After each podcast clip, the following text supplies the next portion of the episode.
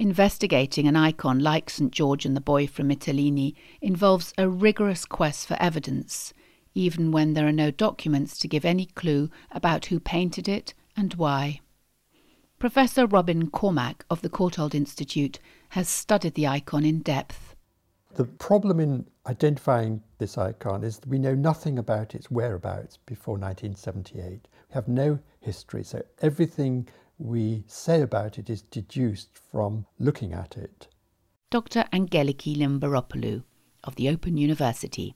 St. George, through his life, his miracles, he is a military saint. He's killing the dragon to save the princess. All the legends associated with St. George have to do with his military nature. And that's why also the Crusaders liked him so much, obviously.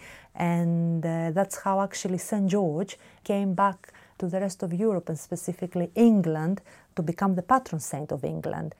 St. George is certainly known in the Eastern Church before the Crusades, but from the 10th century onwards, there was an enormous increase in the cult of St. George. In terms of the Crusades, he was seen to be fighting miraculously on the Crusader side in Antioch in the 12th and 13th centuries. And so the Crusader armies identified St. George as one of the Eastern saints working on their side. In this icon, uh, we have St. George on horseback and a little boy holding a glass and raising it up to St. George. This is actually a miracle of St. George that the saint performed after his death. Basically, what happened was that a boy was abducted from the Greek island of Mytilene by Saracens, was taken to Crete. On the saint's name day, the boy's mother prayed to the saint to bring her boy back. And that's what happened. The saint actually came on his horse, crossed over the sea with his horse, went to Crete, and took the boy from his captors and back to his mother. This icon comes from the 13th century, and this is one of the earliest examples of this particular scene.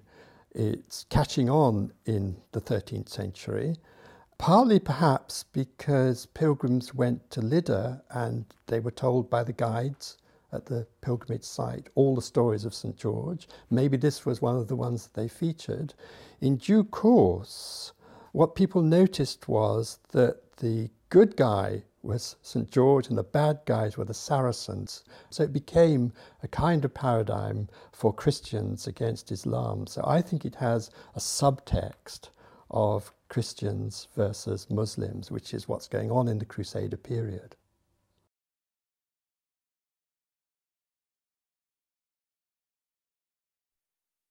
The armour is puzzling and suggests that the artist wasn't quite clear how to represent the armour that would have been worn by St George because, so far as we know, Byzantines at this time wore scales like this, but they wore plate armour over the shoulders. So this has misunderstood the rather delicate mix of plate and scale armour. And also, it looks more like leather than metal. St. George is depicted as a military saint, and that's his main representation. We always see him wearing the armor, we see here. Uh, he's holding almost invariably a shield, which can be seen here on the right. The first time I actually saw this icon, I thought, hey, what's going on? St. George has a wing. But actually, no, it's his curved shield, which makes it look as if he's bearing wings. He has a red mantle flying held together by a brooch. That's quite correct for Byzantine armour, but the tunic down his legs is very odd, something quite Western, and Western knights wore these long dresses. Byzantines wore short tunics. So the more you look at it, the more you see it's not quite normal for a Byzantine work. So in all, it's highly decorative, with this wonderful red flowing mantle and the tunic below, but it's not very practical. This, I don't think, would have been the best sort of protection if you were a horseman at the time. According to the legend, St. George took the boy at the moment he was about to serve wine to his captors. And as you can see in the icon, the boy is holding the raised glass with wine. The glass of wine held by the boy indicates the moment of time when he was rescued. And the point is also made that this extremely large glass fits into what we know of Islamic glass making of this period. It looks like a glass made in the Arab world.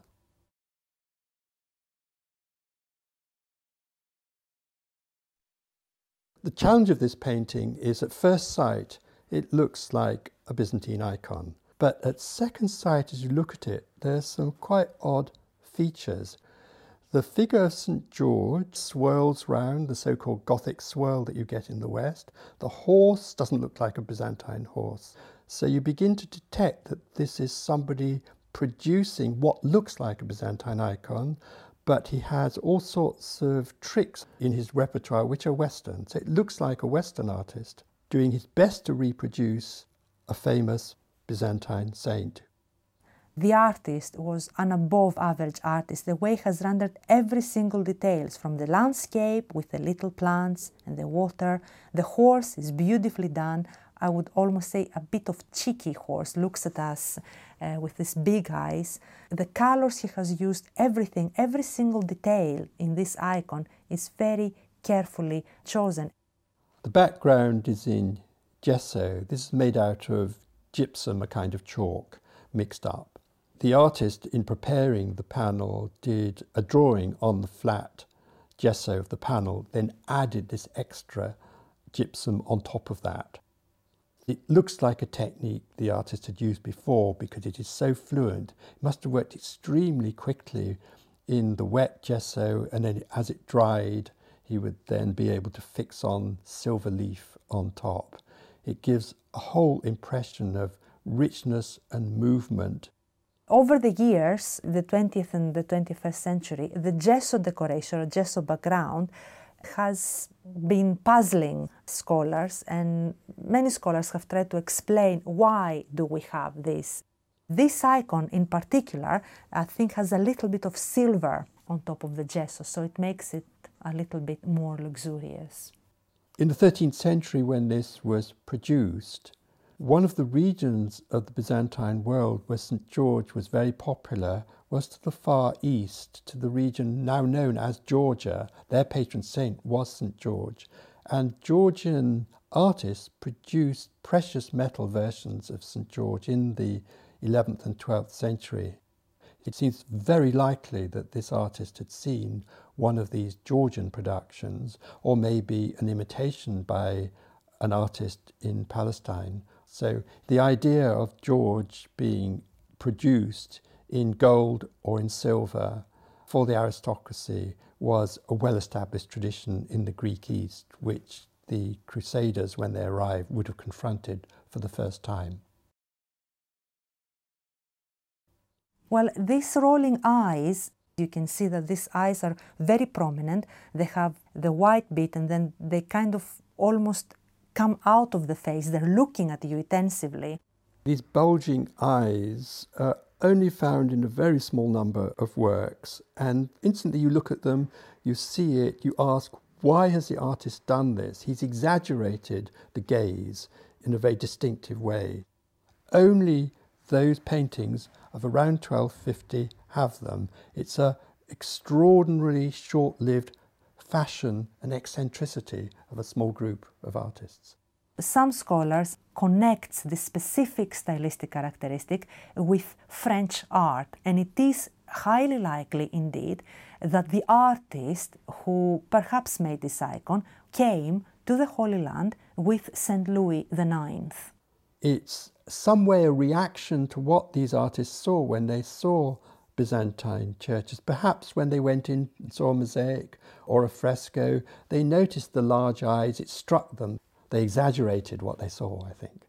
These massive Byzantine eyes, basically eyes that we see in the Byzantine virgins, would have made an impression on any artist unfamiliar uh, with that look looking at these big eyes that dominate the saints' faces in Byzantine icons and basically creating their own interpretation of what they saw within their own culture. The landscape elements at the bottom of the icon are extremely distinctive. You might have expected the gesso to completely cover the background, but no, at the bottom, the horse gallops over scenery with little sharp mountains with plants growing, and right at the bottom, you can just detect water. The landscape is rendered with a minimum of detail at the same time making clear of the precise moment of the miracle. We have mountains which is an indication of Crete because Crete is an extremely mountainous place. And we have the water very beautifully rendered, a little stream of water to indicate the sea that the saint had to cross.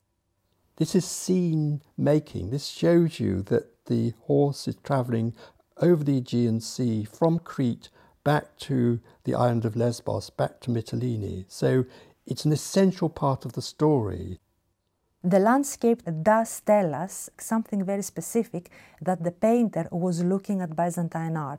The way the mountains are entered with this kind of very sharp edges at the top, it's the way Byzantine art depicts mountains. So uh, we can be almost certain that the painter, the artist of this specific icon, is looking at Byzantine work.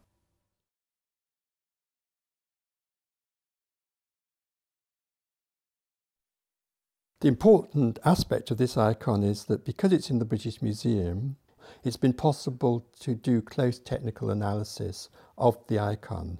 The first thing that was found was that the pigments are mixed normally in a Byzantine icon with egg tempera, but one speck showed that oil was used as well. So there's a mixture of oil and tempera. So far in analysis, it's only found in Western panel painting and it's never been found in the East. So this looks to be a hint of the artist coming from the West. The other information given by the conservation was that the panel is on pine, and this would suggest it's made in the Mediterranean. Northern panels are usually in heavier wood like oak, but this is a pine from the Mediterranean. And there's something extremely peculiar about this icon, which is that the normal way a Byzantine icon is made is to cut out the wood in the center and to have a frame. Looking at this icon, you can see there is a frame and the main composition is set back so the frame comes forward and the composition on the wood but it's not done in the normal way it's done by fixing in linen paper and parchment and we found this very peculiar and odd technique in a couple of other icons now in the collection of the monastery at Mount Sinai, which I think are an indication of work by the same painter. So the technical information has allowed us to go beyond style and to look about the workshop practices of this particular painter.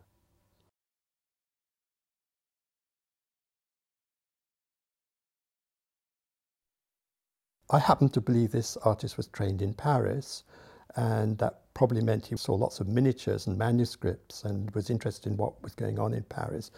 But he was confronted with a whole tradition of Byzantine art, which is a very good art for communicating emotions and beliefs. So he adapted what he'd learnt in Paris to what he saw in the East, and he looked at particular features of Byzantium that he thought would work well, like the relatively two dimensional image and the bright colours and at the same time the way that the figure looks directly at the viewer and so makes contact with the praying viewer. Who would have been the recipient of this icon or for whom this icon may have been produced is quite a controversial issue.